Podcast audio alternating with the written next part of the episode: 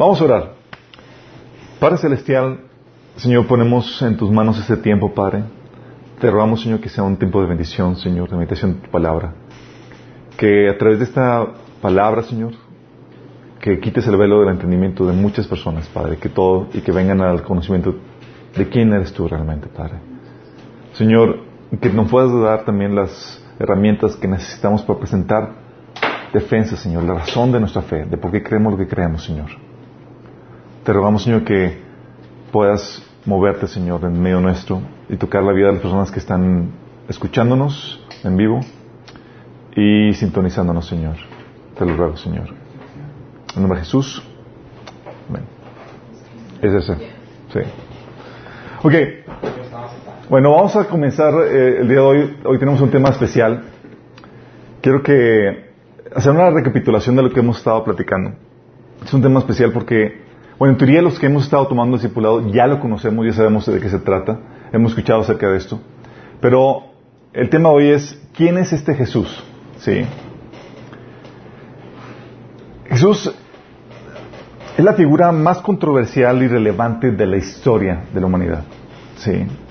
Y, y quiero eh, tocar ese tema después de haber tocado quién es Dios. Estuvimos viendo eh, quién es Dios y que pueden acomodar los micrófonos allí, por favor. Chicos. Estuvimos viendo quién es Dios y vimos que Dios es un. Vimos siete atributos de Dios. Vimos que Dios es un Dios eh, que celoso, un Dios fuerte, un Dios amoroso, un Dios severo, un Dios justo, un Dios eh, también misericordioso y un Dios fiel. Terminamos la pasada con, con esa mecánica que Dios es fiel. Y es interesante notar, pero ahorita vamos a ver la personificación de este Dios. ¿sí? Me interesa que veamos, que, que tengamos en mente porque eh, es algo muy importante porque los cristianos decimos que Jesús es Dios. ¿Sí? Pero vamos a ver los detalles de por qué pensamos eso o creemos eso, o realmente si hay realmente pruebas de que, de que esto sea tal cual como decimos. Y quiero que comenzar con la, con la idea de, bueno, Jesús. ¿Quién dice que es Jesús? ¿Quién decimos que es Jesús? Jesús, estamos comentando que es la persona más controversial y relevante de la historia. El carpintero que fue rechazado por su pueblo, paradójicamente, vino a convertirse en el judío más prominente de la historia. Sí, así como que cumpliendo la palabra de que la piedra que desecharon los edificadores se ha convertido en la piedra angular. Sí. Fue una persona sin estudios, posesiones, relaciones, nació en un pesebre, pero trastocó al mundo entero. Dividió la historia en dos, en antes y después de él. Ningún otro ser humano ha logrado ser algo similar.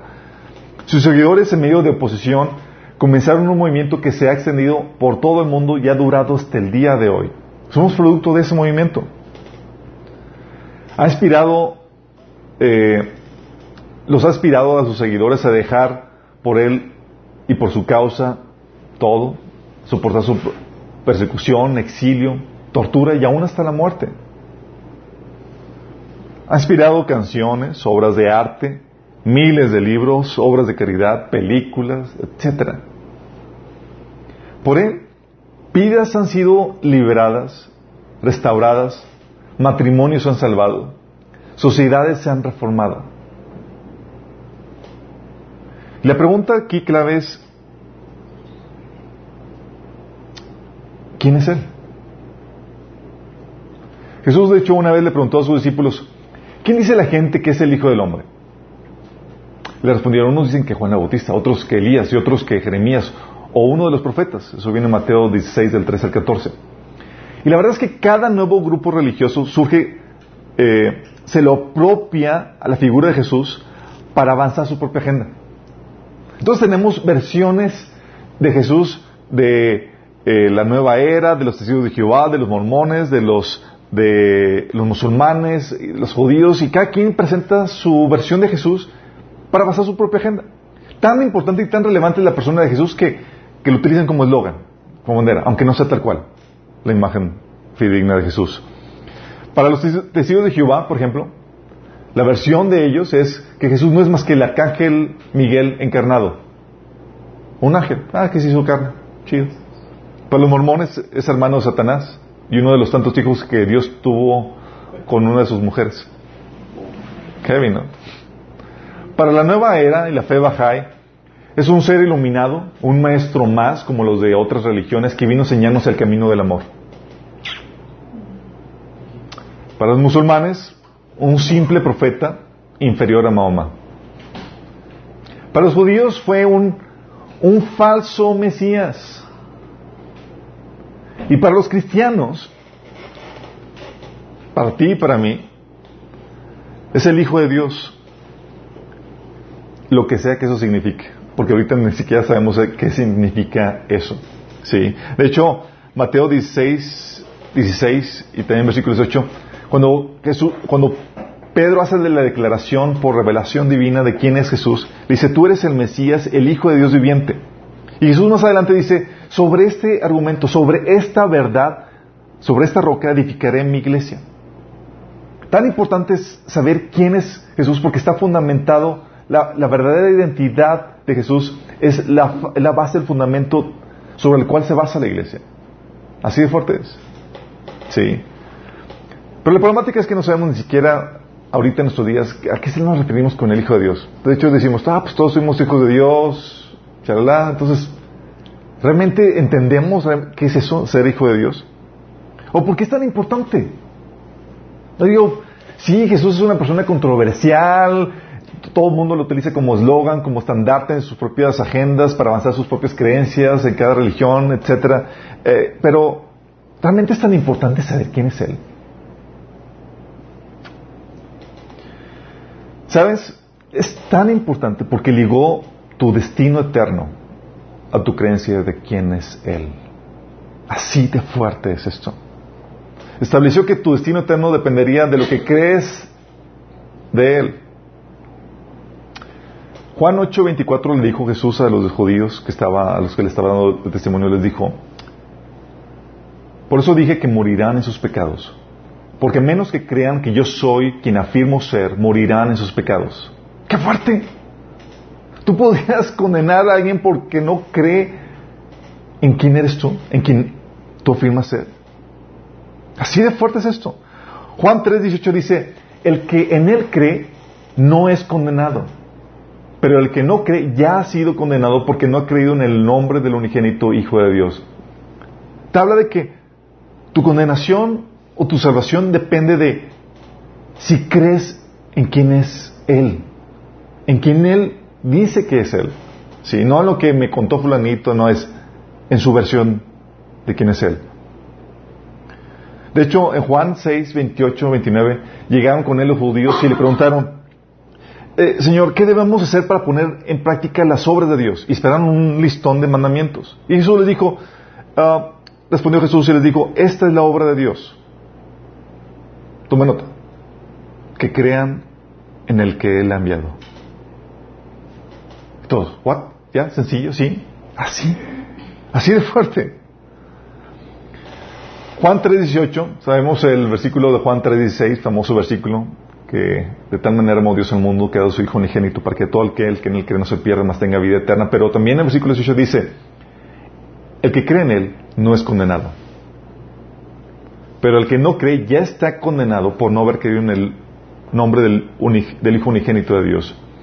Y luego en Juan 5, 39 40 Jesús reprende a los, a los judíos. Dice, ustedes estudian las escrituras a fondo porque piensan que ellas les dan vida eterna. Pero las escrituras me señalan a mí. Y sin embargo ustedes se niegan a venir a mí para recibir esa vida.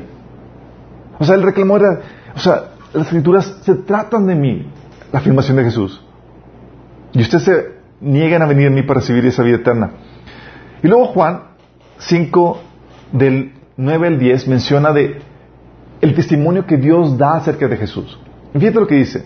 Dice, ya que creemos que el, ya que creemos el testimonio humano, sin duda alguna podemos creer el testimonio de más valor que proviene de Dios. Y Dios ha dado este testimonio acerca de su Hijo. Todo el que cree en el Hijo de Dios sabe en su corazón que este testimonio es verdadero. Los que no lo creen en realidad llaman a Dios mentiroso porque no creen en el testimonio que Él ha dado acerca de su Hijo. Vóyteles. No solamente tu destino eterno está determinado por tu creencia acerca de quién es este tal Jesús, sino que también te dice que si no crees el testimonio que se te está dando, insultas a Dios y le llamas mentiroso. Así de fuerte es lo que comenta. ¿Y cuál es la lógica? ¿Por qué, tan, ¿Por qué poner tanto en un aspecto como el creer o no creer en alguien? ¿Por qué tan fuerte? ¿Por qué hacer que penda de, esta creencia tu destino eterno y si insultas o no a Dios y demás? ¿Sabes cuál es la lógica?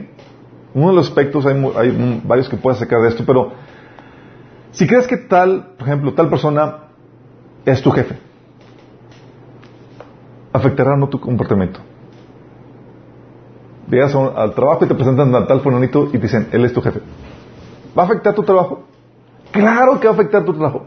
Y nada que te jugara una broma. No era tu jefe. Pero tú creíste que era y te comportaste como tal. A los dos meses o al año te das cuenta que era tu colega.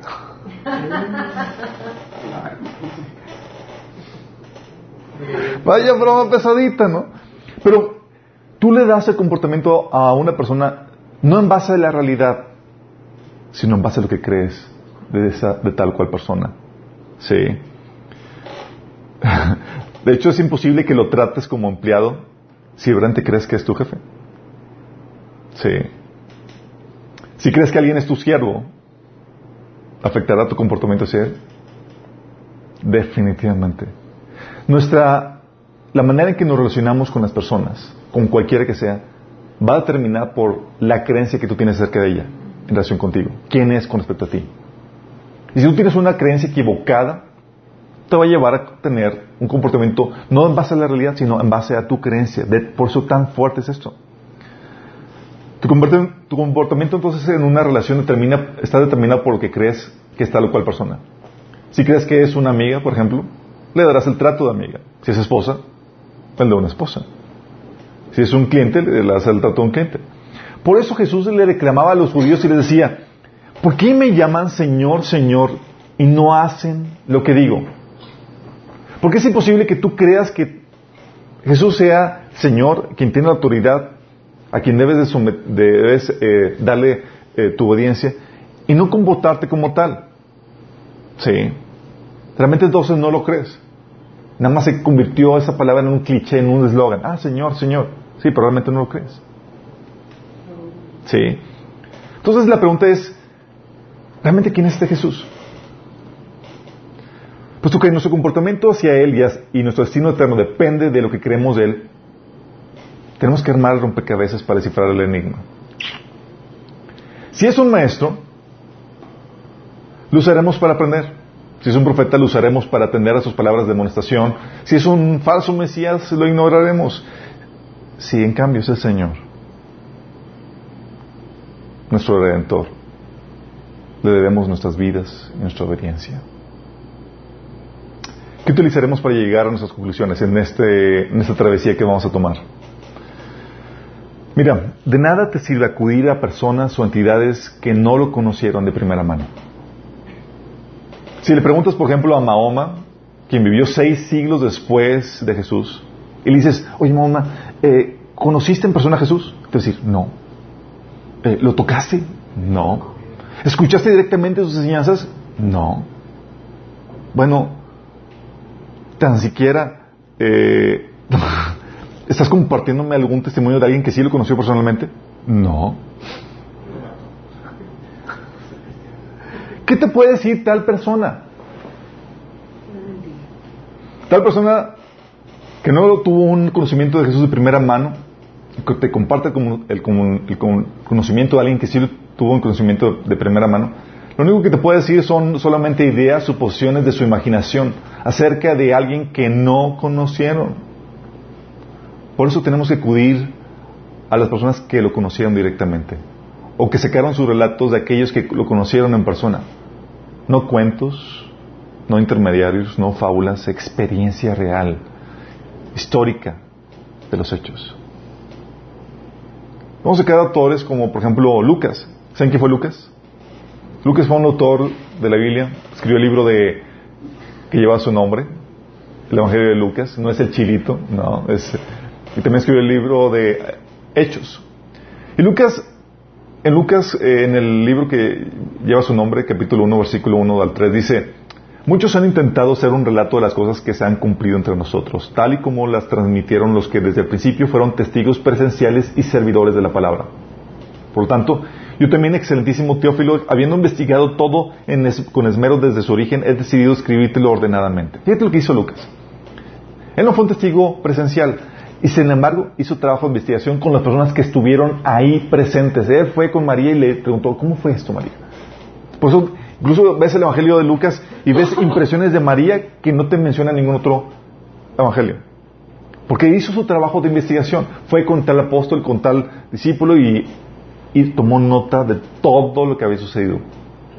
Sí, tal cual como lo hace un reportero. Y sabes que es de fiar porque lo hizo de personas que estuvieron ahí presentes, que lo vivieron. Nadie te cuenta. Sí. Por eso pudo escribir detalles de cosas como llega María con su prima y saltó el bebé en su, en su vientre. ¿Cómo supo? ¿Qué onda? Ah, investigación. Vamos a ver qué onda. Vamos a entrevistarlo. O Pedro. En 2 Pedro capítulo 1 versículo 16 dice, cuando les dimos a conocer la venida de nuestro Señor Jesucristo en todo su poder, no estábamos siguiendo sutiles cuentos supersticiosos, sino dando testimonio de su grandeza que vimos con nuestros propios ojos. Fíjate, no era un cuento, un me dijeron, no, no, no, yo lo vi. Yo lo estuve ahí presente. Juan lo pone de esta manera en Juan 1.1 el 1 Juan 1.1, dice, les anunciamos al que existe desde el principio, a quien hemos visto y oído. Lo vimos con nuestros propios ojos, lo tocamos con nuestras propias manos. Él es la palabra de vida. O sea, aquí es, aquí llegan a Dios y dicen, a mí nadie me cuenta. Yo estuve ahí. Yo lo vi, yo lo toqué, yo conviví con Él, dormí con Él, comí con Él. Sí. Y lo reitera en el versículo 3, por si eso no te quedó, dice, les anunciamos lo que hemos visto y oído para que también ustedes tengan comunión con nosotros y nuestra comunión es con el Padre, con su Hijo Jesucristo. En el Evangelio de Juan pone el sello de, su autor en Juan 19:35, dice, el que lo vio ha dado testimonio de ello y su testimonio es verídico. Dice, ¿sabes qué? Fueron relatos de testigos presenciales. Estuvieron ahí, no personas que siglos después dijeron, ah, Jesús hizo esto, fue a, eh, tal parte de, la India y aprendió ciertas eh, artes eh, ocultas y toda la cosa, como saquen algunos autores. ¿Qué, sabes tú? ¿Estuviste ahí? ¿Lo conociste? Es un sueño o giro, puras suposiciones. Pablo, incluso. Pablo dice, en 1 Corintios 15, del 3 al 8 dice, porque ante todo les transmití a ustedes lo que yo mismo recibí, que Cristo murió por nuestros pecados según las Escrituras, que fue sepultado y que resucitó el tercer día según las Escrituras, y que se apareció a Cefas, o sea, Pedro. Luego a los doce, después apareció a más de 500 hermanos a la vez, la mayoría de los cuales vive todavía, aunque algunos han muerto. Luego apareció a Jacob, más tarde a todos los apóstoles, y por último, como un nacido fuera de tiempo, se me apareció también a mí. un Pablo, quien escribió la mayoría de, la Biblia, puede decir, Pablo, ¿tú, lo viste? Sí, claro. Yo lo vi, se me apareció. Me habla. ¡Qué grueso! Por eso dices, oye, ¿podemos confiar en la Biblia? Claro. Es lo más fiel y fidedigno que podamos tener acerca de quién, para saber quién es el tal Jesús. Cualquier otra persona te puede decir puros cuentos. Porque nadie más lo conoció, nadie más estuvo ahí. Y son personas que siglos después te van a decir algo que, que sucedió cuando ni siquiera había nacido. ¿Qué te pueden decir? Por eso cuando llegamos a la pregunta de quién es el tal Jesús, nosotros tenemos ideas. Cada persona tal vez tú tengas su propia idea de lo que tú crees que es Jesús. Pero la pregunta es ¿en qué te estás usando? ¿En dimes, directes, en historias, en fábulas? ¿En lo que te comentó tal persona? La pregunta aquí es, ¿es fidedigno? ¿Esa persona que te comentó eso estuvo ahí?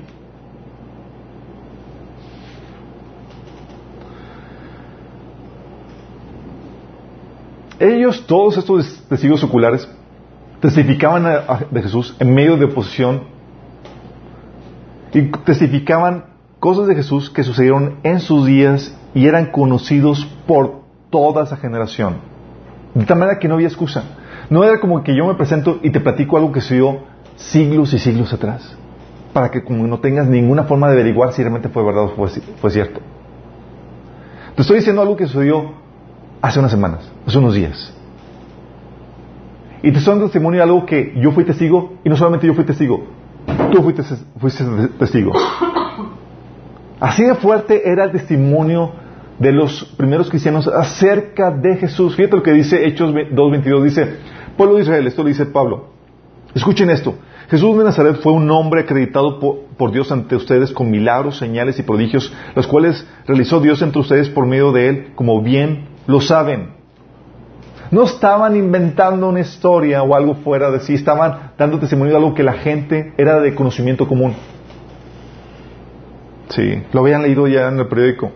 Hechos 3 del 13 al 17 dice, también Pedro dice, ustedes lo entregaron y lo rechazaron ante Pilato, aunque éste había decidido soltarlo. Rechazaron al santo y justo y pidieron que se indultara a un asesino. Mataron al autor de la vida, pero Dios lo levantó entre los muertos y de eso nosotros somos testigos.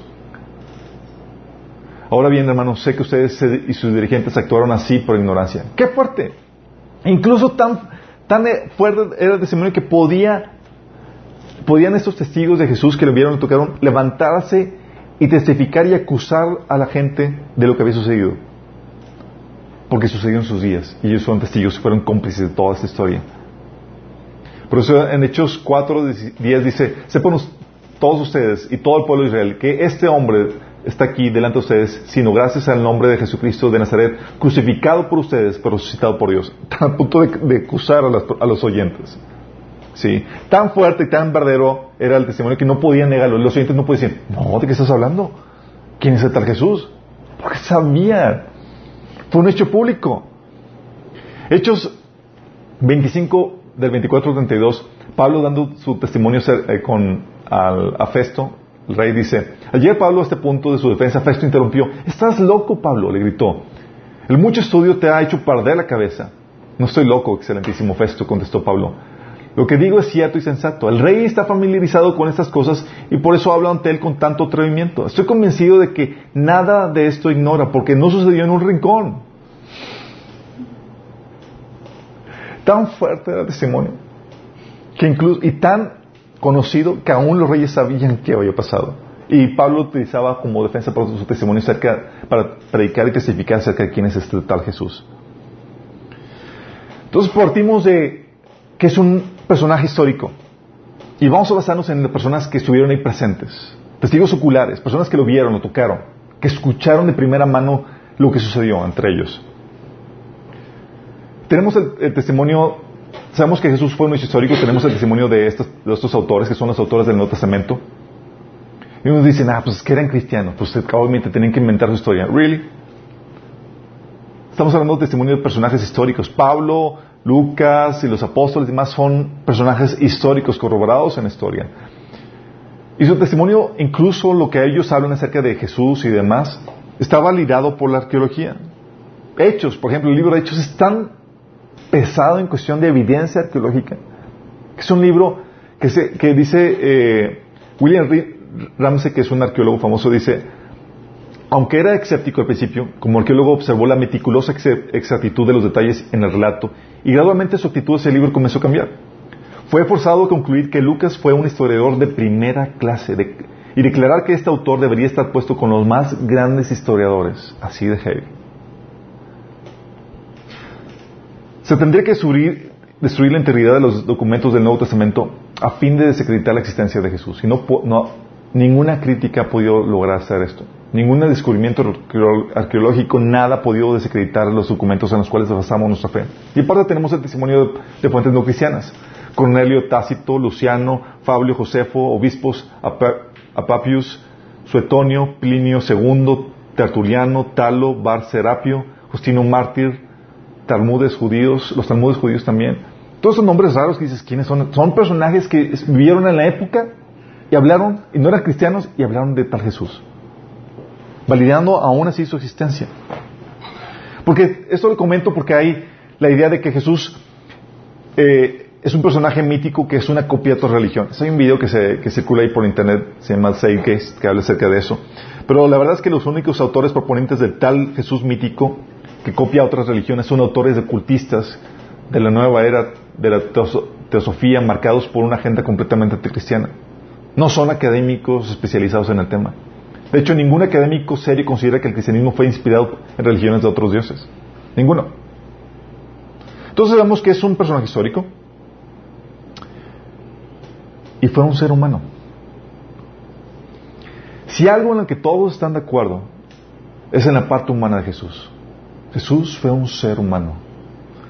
De acuerdo a la Biblia, ahí tengo los, el estudio está publicado, por cierto.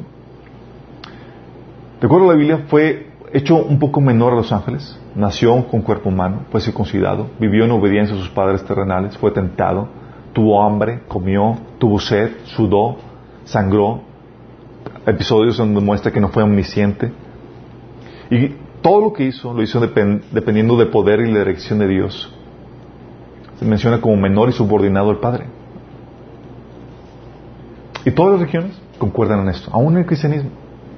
Y sin embargo, aquí es donde entramos en camisa once varas. Porque luego, el testimonio de esas personas que lo vieron, que lo tocaron, dicen, ¿sabes qué? Sí fue humano, pero también es Dios.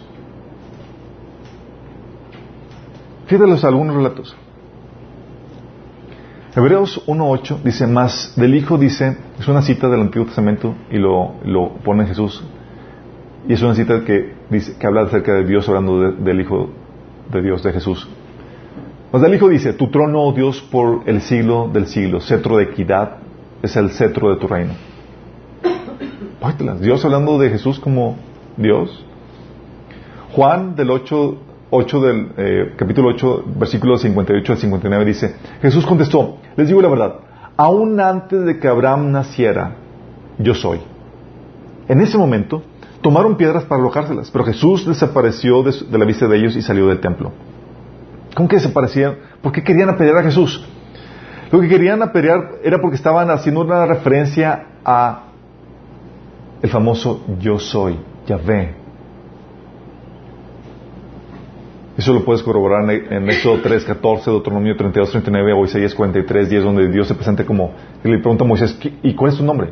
Yo soy. Es decir, yo soy te he enviado. Y Jesús se presenta ante ellos y dice, antes que Abraham fuese, yo soy, Yahvé. Jesús mismo declarando quién era. Y los, los judíos lo entendieron tan bien que agarraron piedras para apedrearlo. No era porque les caían mal, era porque escucharon una blasfemia, de acuerdo a su entendimiento. Juan 10 del 30 al 33 dice, el Padre y yo somos uno. Eh, lo presenta como una forma neutral que habla de una esencia, una naturaleza. Dice, una vez más los judíos tomaron piedras para arrojárselas, pero Jesús les dijo, yo les he mostrado muchas obras irreprochables que proceden del Padre. ¿Por cuál de ellas me quieren apedrear? No te apedreamos por ninguna de ellas, sino por blasfemia, porque tú siendo hombre te haces pasar por Dios.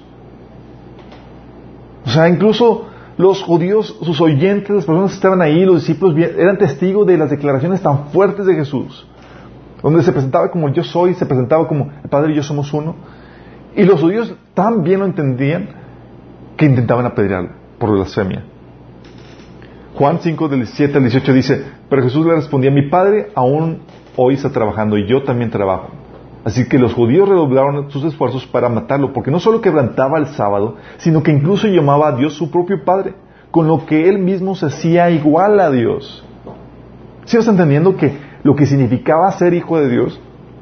En ese contexto, ahorita se ha diluido el verdadero significado, pero en ese contexto la gente entendía bien lo que significaba.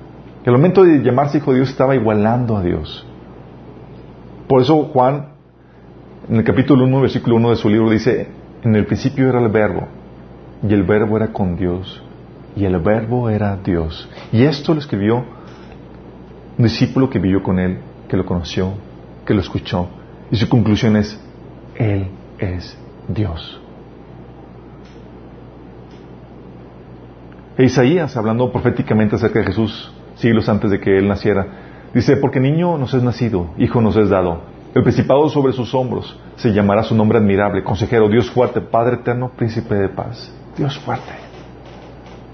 Entonces la problemática aquí, y que rompe el paradigma, es, si Jesús no quería ser considerado Dios, ¿por qué se hace igual a Dios? ¿Por qué no reprendió, por ejemplo, a Tomás por la blasfemia? Cuando dijo, oh Dios mío, y lo adoró. ¿Por qué los discípulos lo reconocen y enseñan como Dios? Las personas que vivieron con Él, que lo conocieron en persona. ¿Por qué aún en las escrituras Dios mismo lo reconoce como Dios? Dios quien dijo que no hay otro Dios fuera de Él. Isaías 45, 5 dice, yo soy el Señor, no hay otro. Yo soy el Señor y no hay otro. Fuera de mí no hay ningún Dios. Dios diciendo esto y reconociendo a otro ser como Dios. ¿Quién es este tal Jesús? Y luego no solamente se impresiona como Dios, lo presentan como Dios las personas que lo conocieron en persona, sino que la gente se postró ante Él y eso no es la problemática. Él aceptó que lo hicieran. Mateo 2.11 dice, y al entrar en la casa vieron al niño con su madre María y postrándose lo adoraron. Y abriendo sus tesoros le ofrecieron presentes oro, incienso y mirra. ¿Se acuerdan quién fueron ellos? Los reyes magos. Postrándose para adorar al niño. Mateo 8.2 dice, He aquí vino un leproso y se postró ante él diciendo, Señor, si quieres puedes limpiarme. Mateo 15.25, entonces ella vino, se postró ante él diciendo, Señor, socórrame. Mateo 20:20. Entonces se le acercó la madre de los hijos de Zebedeo con sus hijos, postrándose él y pidiéndole algo. Filipenses 2 del 9 al 11 menciona que por eso Dios lo exaltó hasta lo sumo y le otorgó el nombre, que es sobre todo nombre, para que en el nombre de Jesús se doble toda rodilla en el cielo y en la tierra y debajo de la tierra. Postrarse. No solamente Jesús permitiéndolo, sino Dios ordenándolo. La problemática es si postrarse ante alguien es el acto de adoración y veneración dado solo a Dios, tal así que Éxodo 25 dice, no te inclinarás ante ellos, ante los otros dioses, ni los honrarás, porque yo soy Jehová tu Dios fuerte y celoso. No te inclinarás, no te arrodillarás. ¿Sí? Al punto, tan fuerte era este acto de reverencia de arrodillarse que era rechazado o sea, los verdaderos siervos de Dios rechazaban que lo hicieran ante ellos, sean hombres o ángeles. Por ejemplo, Hechos 10, 25 y 26, Pedro, la cita de Pedro dice, entonces Pedro entró a la casa y Cornelio cayó a sus pies y lo adoró. Pero Pedro lo levantó y le dijo, ponte de pie, yo soy un ser humano como tú. O sea, Pedro, cuando recibió eso, levántate. O el ángel en Apocalipsis, en 19.10, entonces me postré a sus pies, dice Juan, para adorarlo, pero me dijo, no me adores a mí.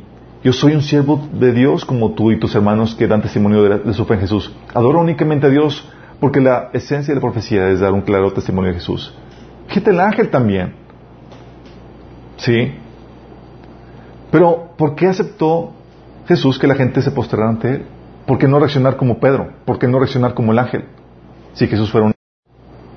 ¿Quiere que nos postremos ante un ángel, un ser creado, y no ante él? ¿Aceptarías que alguien se postrara ante Pablo, ante Pedro, ante María, para pedirles un favor especial? ¿Es correcto que nos postremos ante otro Dios que no sea el verdadero Dios? ¿Quién es este tal Jesús? No solamente declarado Dios, dejó que la gente se postrara ante Él, demandó para sí un amor que solo se le debe a Dios. Esto es lo que dice. Sabemos que de acuerdo a Mateo 22, 39 dice, y el segundo mandamiento es semejante, amarás a tu prójimo como a ti mismo. Aquí puedes ver que se nos ordena amar a nuestro prójimo como a nosotros mismos. Preguntas, ¿quién es? ¿Es tu prójimo? Ámalo. ¿Qué tanto? Ah, igual que ti. Sencillo, ¿no? Mateo 22, 37 menciona que el primer mandamiento es amarás al Señor tu Dios con todo tu corazón, con toda tu alma y con toda tu mente. Aquí se nos ordena amar a Dios por encima de nuestro prójimo a nosotros mismos. Entonces, oye, ¿a quién puedes amar por encima de ti y de tu prójimo? A Dios. Y sin embargo, dice en Mateo Jesús ordena que lo amemos más que a, nuestro prójimo o que a nosotros mismos. Fíjate lo que dice Mateo 10:37. Dice, el que ama a padre o madre más que a mí, no es digno de mí. El que ama a hijo o hija más que a mí no es digno de mí. Dice que eso no entendiste, Lucas 14, 26 te lo corrobora. Dice, si alguno viene a mí y no sacrifica el amor a su padre o su madre, o su esposa, o sus hijos, o sus hermanos, o sus hermanas, aún su propia vida, no puede ser mi discípulo. Problema. Si Jesús es solo nuestro prójimo y no Dios, ¿por qué entonces nos pide que le amemos más que nuestro prójimo y que nosotros mismos? ¿Por qué nos pide que le demos un amor que solo se ordena darle a Dios? ¿Quería que cometiéramos idolatría con Él? Si un ángel nos pide que le amemos más que a nuestro prójimo, que a nuestro padre, madre, hijos, hermanos, aún más que a nosotros mismos, ¿lo haríamos? Si alguno de los apóstoles nos pidiera que lo, lo mismo, ¿lo haríamos? ¿Quién es este tal Jesús? Y no solamente pasó eso, sí, que pide un amor y una devoción que solamente se le pide a Dios, recibió honra y adoración. En Juan 9, 35, 39 dice, oyó Jesús que le habían expulsado y hallándole le dijo, hablando de un, al ciego que, nació, que, sanó de nacimiento, le dijo, ¿crees tú en el Hijo de Dios? Respondió él y dijo, ¿quién es Señor para que crea en él? Le dijo Jesús, pues él le has visto y el que habla contigo él es. Y él dijo, creo, Señor. Y le adoró. Mateo 14:73 dice, entonces los que estaban en el barco vinieron y le adoraron diciendo, verdaderamente eres el Hijo de Dios. Y esta palabra de adoración es la misma que se le da para Dios y es la misma que Satanás quería en la tentación. ¿Sí se acuerdan cuando dijo, todo esto te voy a dar si postrado me adorares? Es la misma palabra, chicos. No es así como que problemas de traducción y, lo mismo. Mateo 28, 17, cuando vieron a Jesús lo adoraron, pero algunos de ellos dudaban. Juan 5, 23 a 24, dice Jesús, para que honren al Hijo como honran al Padre. Tú podrías decir, oye, yo quiero que me honres a mí como honras a Dios. ¿Podrías decir eso? Estarías fuera de tu mente. Estarías loco. Dice, para que honren al Hijo como honran al Padre. El que no honra al Hijo no honra al Padre que lo envió. De cierto, de cierto digo que el que oye mi palabra y cree en Él, el que me envió tiene vida eterna y no vendrá condenación, más ha pasado de muerte a vida. Hebreos 1.6 dice, hablando de Dios, otra vez cuando introduce el primogénito en el mundo, dice, adórenle todos los ángeles de Dios. Incluso Dios ordenando su adoración. Apocalipsis 5 del 11 al 14. Fíjate cómo se, el escenario. Revelación de, de Juan. Dice, Apocalipsis 5 del, perdón, del 11 al 14, Y miré y oí la voz de muchos ángeles alrededor del trono y de los seres vivientes y de los ancianos, y su número era millones de millones que decían a gran voz, al Cordero que fue inmolado, es digno de tomar el poder, la riqueza, la sabiduría, la fortaleza, la honra, la gloria y la alabanza. ¿Quién? El Cordero. Y todo lo creado que está en el cielo y sobre la tierra y debajo de la tierra y en el mar y todas las cosas que hay en ellos, oí decir al que está sentado en el trono. ¿Quién es el que está sentado en el trono? Dios el Padre. Y al Cordero. ¿A los dos? Sí. Se alabanza, la honra, la gloria y el poder por los siglos de los siglos. Los cuatro seres vivientes decían amén y los veinticuatro ancianos se postraron sobre sus rostros y adoraron al que vive por los siglos de los siglos. ¡Wow! si tenías alguna duda en cuanto a que si Jesús recibe o no alabanza, con eso se te quita. La problemática es, si Jesús mismo sabe que está escrito que al Señor, solo al Señor tu Dios adorarás. De acuerdo a Deuteronomio 6, 13, Mateo 4, 10. ¿Se acuerdan la cita que él dio en la tentación? ¿Por qué Jesús permitió que la adoraran? Pregunta. ¿Por qué ordena Dios que los ángeles la adoren? Porque en Apocalipsis recibe adoración, alabanza, honra, gloria y poder juntamente con Dios. ¿Enseña en la Biblia politeísmo? ¿Quién es este tal Jesús que recibe adoración? No solamente eso. Vamos a añadir todavía más. ¿Están, ¿Están listos? Se nos enseña a invocar su nombre. Hechos 7:59 dice, Y apedraban a Esteban mientras él invocaba y decía, Señor, recibe, Señor Jesús, recibe mi espíritu. ¿A quién está invocando Esteban? A Jesús. 1 Corintios 1.2, fíjate lo que dice Pablo. A la iglesia de Dios que está en Corintio, a los santificados en Cristo Jesús, llamados a ser santos con todos los que en cualquier lugar invocan el nombre de nuestro Señor Jesucristo. Señor de ellos y nuestro. Fíjate, dice, la iglesia se caracteriza porque invoca el nombre no de Dios, sino de Jesús. Segundo Timoteo 2.19 dice, pero el fundamento de Dios está firme, teniendo este sello. Conoce al Señor a los que son suyos y aparte de esa iniquidad todo que invoca el nombre de Cristo. Hechos 22.16. ¿Qué esperas? Le, le, a Pablo. Levántate y bautízate. Queda limpio de tus pecados al invocar el nombre del Señor.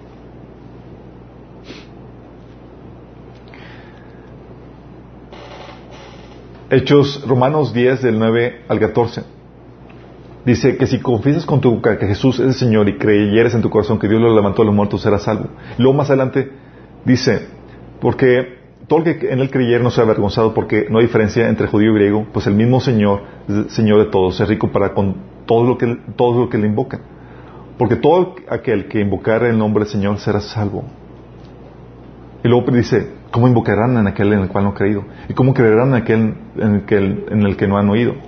¿Cómo oirán sin, sin haber quienes predique? Y esa es la problemática. Dices, oye, ¿por qué tiene que malo que, que invoque? Que invoquemos el nombre de Jesús. Es que la Biblia enseña claramente que Jehová prohíbe que invoquemos el nombre de cualquier otro Dios. Éxodo 23, 13 dice, no invoquen los, nombres, los nombres de otros dioses. Jamás los pronuncien. Pero aquí, ¿por qué nos enseñan los apóstoles a invocar el nombre de Jesús? ¿Por qué Jesús encomienda a Pablo llevar su nombre a los gentiles para que estos puedan invocarlo? ¿Por qué Pablo en Corintios menciona que un punto en común entre las iglesias de Cristo es que invoquen el nombre de Jesús? ¿La Biblia se contradice? ¿Podemos invocar el nombre de otro Dios? ¿Debemos desobedecer los mandamientos de Jehová invocar el nombre de Jesús para ser salvos? ¿Quién es este Jesús? ¿Sabes cuál es la, cómo se reconcilia esto? Todo esto que les acabo de leer es de personas que lo vieron, que estuvieron con él, que lo escucharon.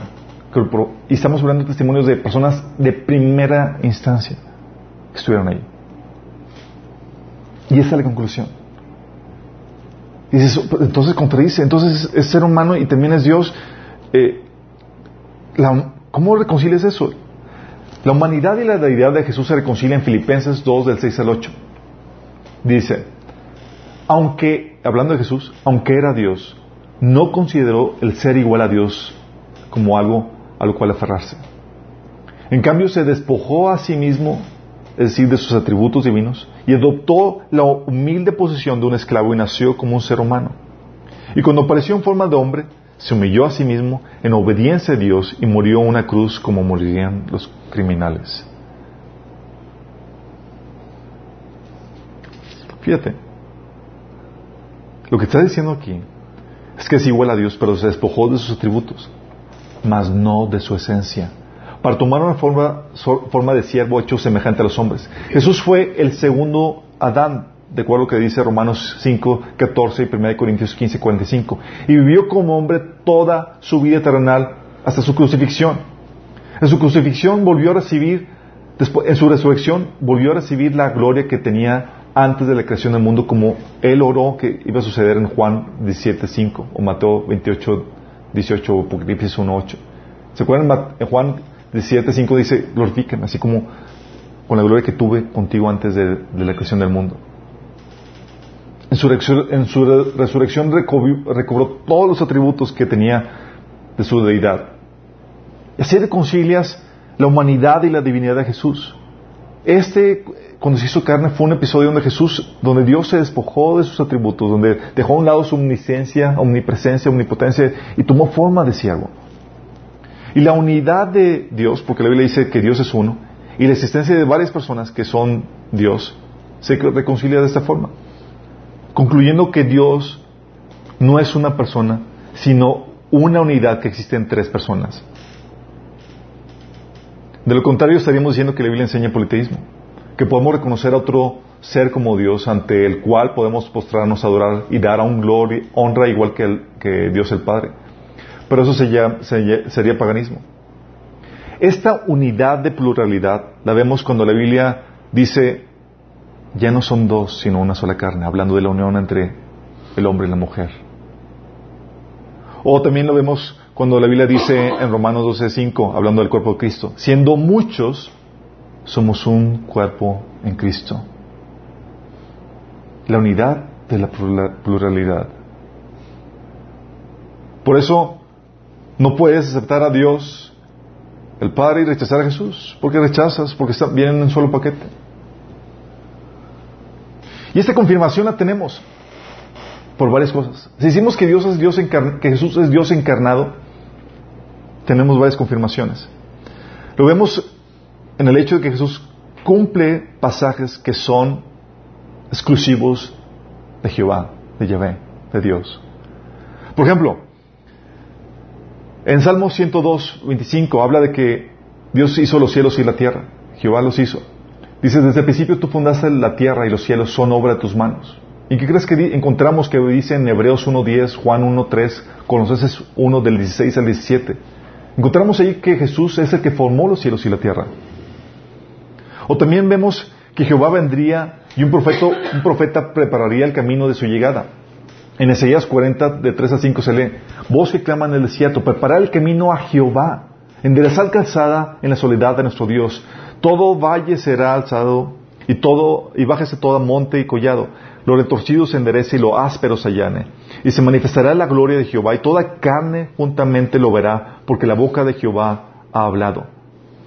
Y Mateo 3, del 11 al 12, encontramos que Juan el Bautista era ese profeta y que estaba preparando el camino a Jesús, quien manifestó la gloria de Dios.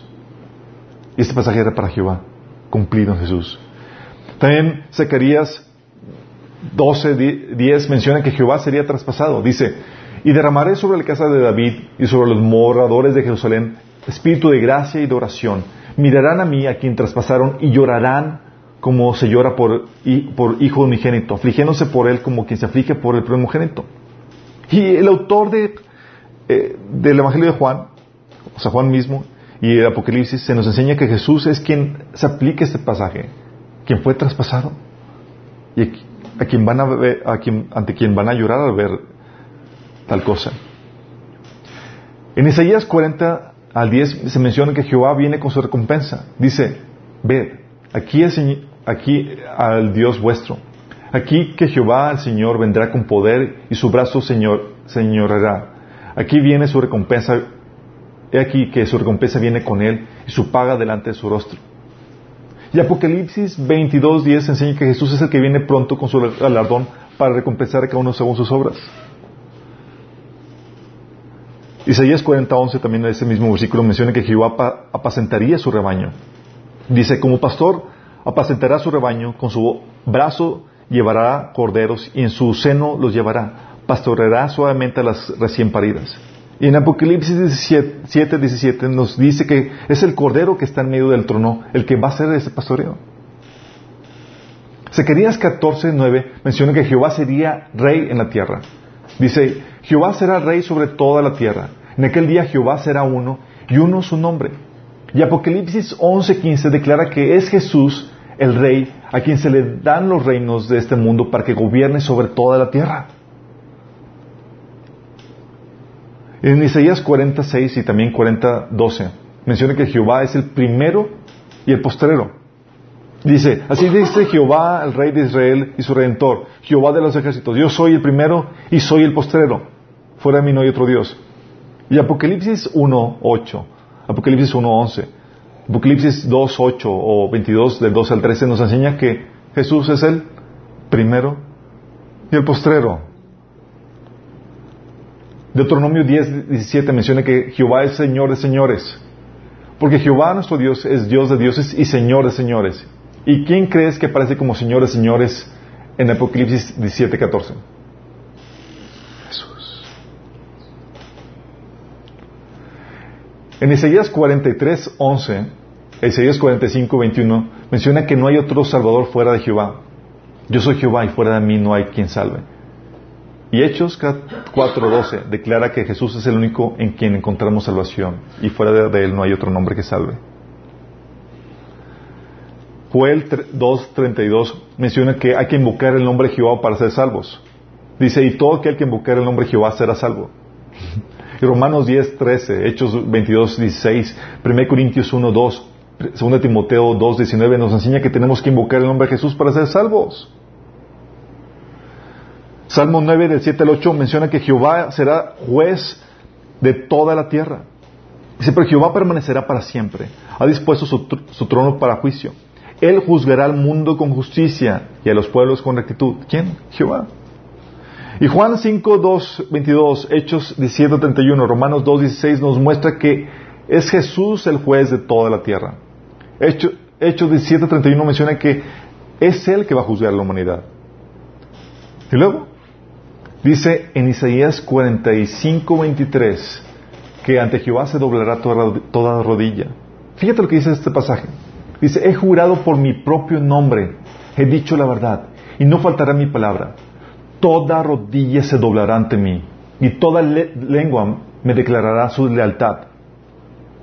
Y Filipenses 2, del 10 al 11, dice, nos enseña que es ante el nombre de Jesús que se doblará toda rodilla en el cielo y en la tierra y debajo de la tierra. Y toda lengua declarará que Jesucristo es el Señor para la gloria de Dios el Padre. Entonces, ¿quién es el tal Jesús?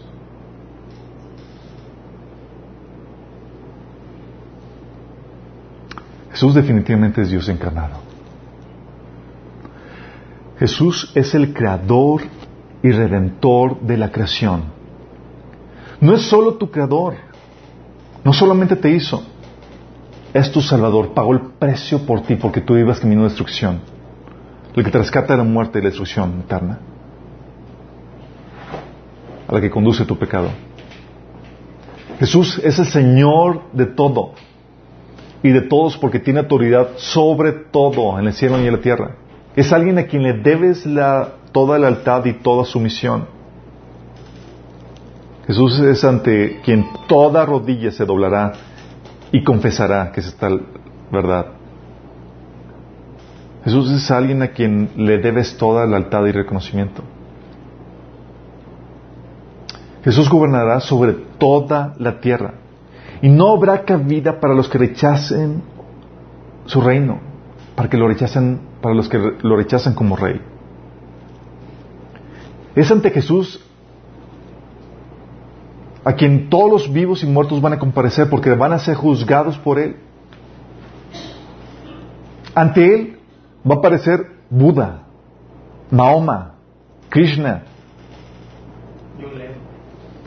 Todos van a tener que venir ante Él y van a ser juzgados ante Él. Y van a tener que doblar rodilla ante Él. Ante esta información, ¿podrías tratar a Jesús como un mero hombre? ¿Como un hombre más? ¿Podrías decir que Jesús es un ángel? ¿O tan solo un maestro? ¿O un mero profeta? ¿O uno de los tantos líderes de religiones? Estás hablando de Jesús y estás hablando del creador del universo. Él es, dice la Biblia que la cabeza del cuerpo que es la iglesia él es el principio, el primogénito entre los muertos. Dice, para que en todo tenga preeminencia. Por eso, cuando hablamos de quién es este tal Jesús, Pablo en Romanos 10.9 dice que si declaras abiertamente que Jesús es el Señor y crees en tu corazón que Dios lo levantó de los muertos, serás salvo. En este contexto, en este significado, es creer que Jesús es el dueño de todo, el redentor de todo, a quien le debes tu obediencia y tu lealtad. Dice Pablo, dice la Biblia, que si tú lo reconoces y crees que Él es el Señor, tú vas a ser salvo. ¿Por qué? Porque como vimos anteriormente, de cómo tratas a una persona está determinada por tu creencia hacia ella. Y si genuinamente crees que Jesús es el Señor, tus hechos lo van a demostrar y te vas a someter ante Él. No vas a tratar a tu jefe como un mero empleado. Vas a darle toda obediencia. ¿Quién es ese tal Jesús? De acuerdo a los testimonios de las personas que lo vieron, lo tocaron, lo conocieron, lo oyeron, Jesús es el Señor del universo, el mismo Creador que se hizo carne y que va a juzgarte a ti y a mí y a los líderes de cualquier otra religión. Es ante quien toda rodilla en el cielo, en la tierra y debajo de la tierra se va a postrar.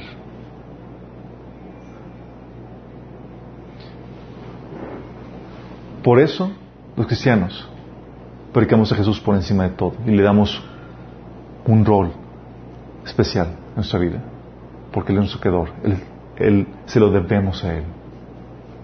Y la oportunidad para ti es que te puedas rendir tu vida ahorita, porque a final de cuentas, Él es el Señor de tu vida. No solamente la creó, pagó el precio por ella.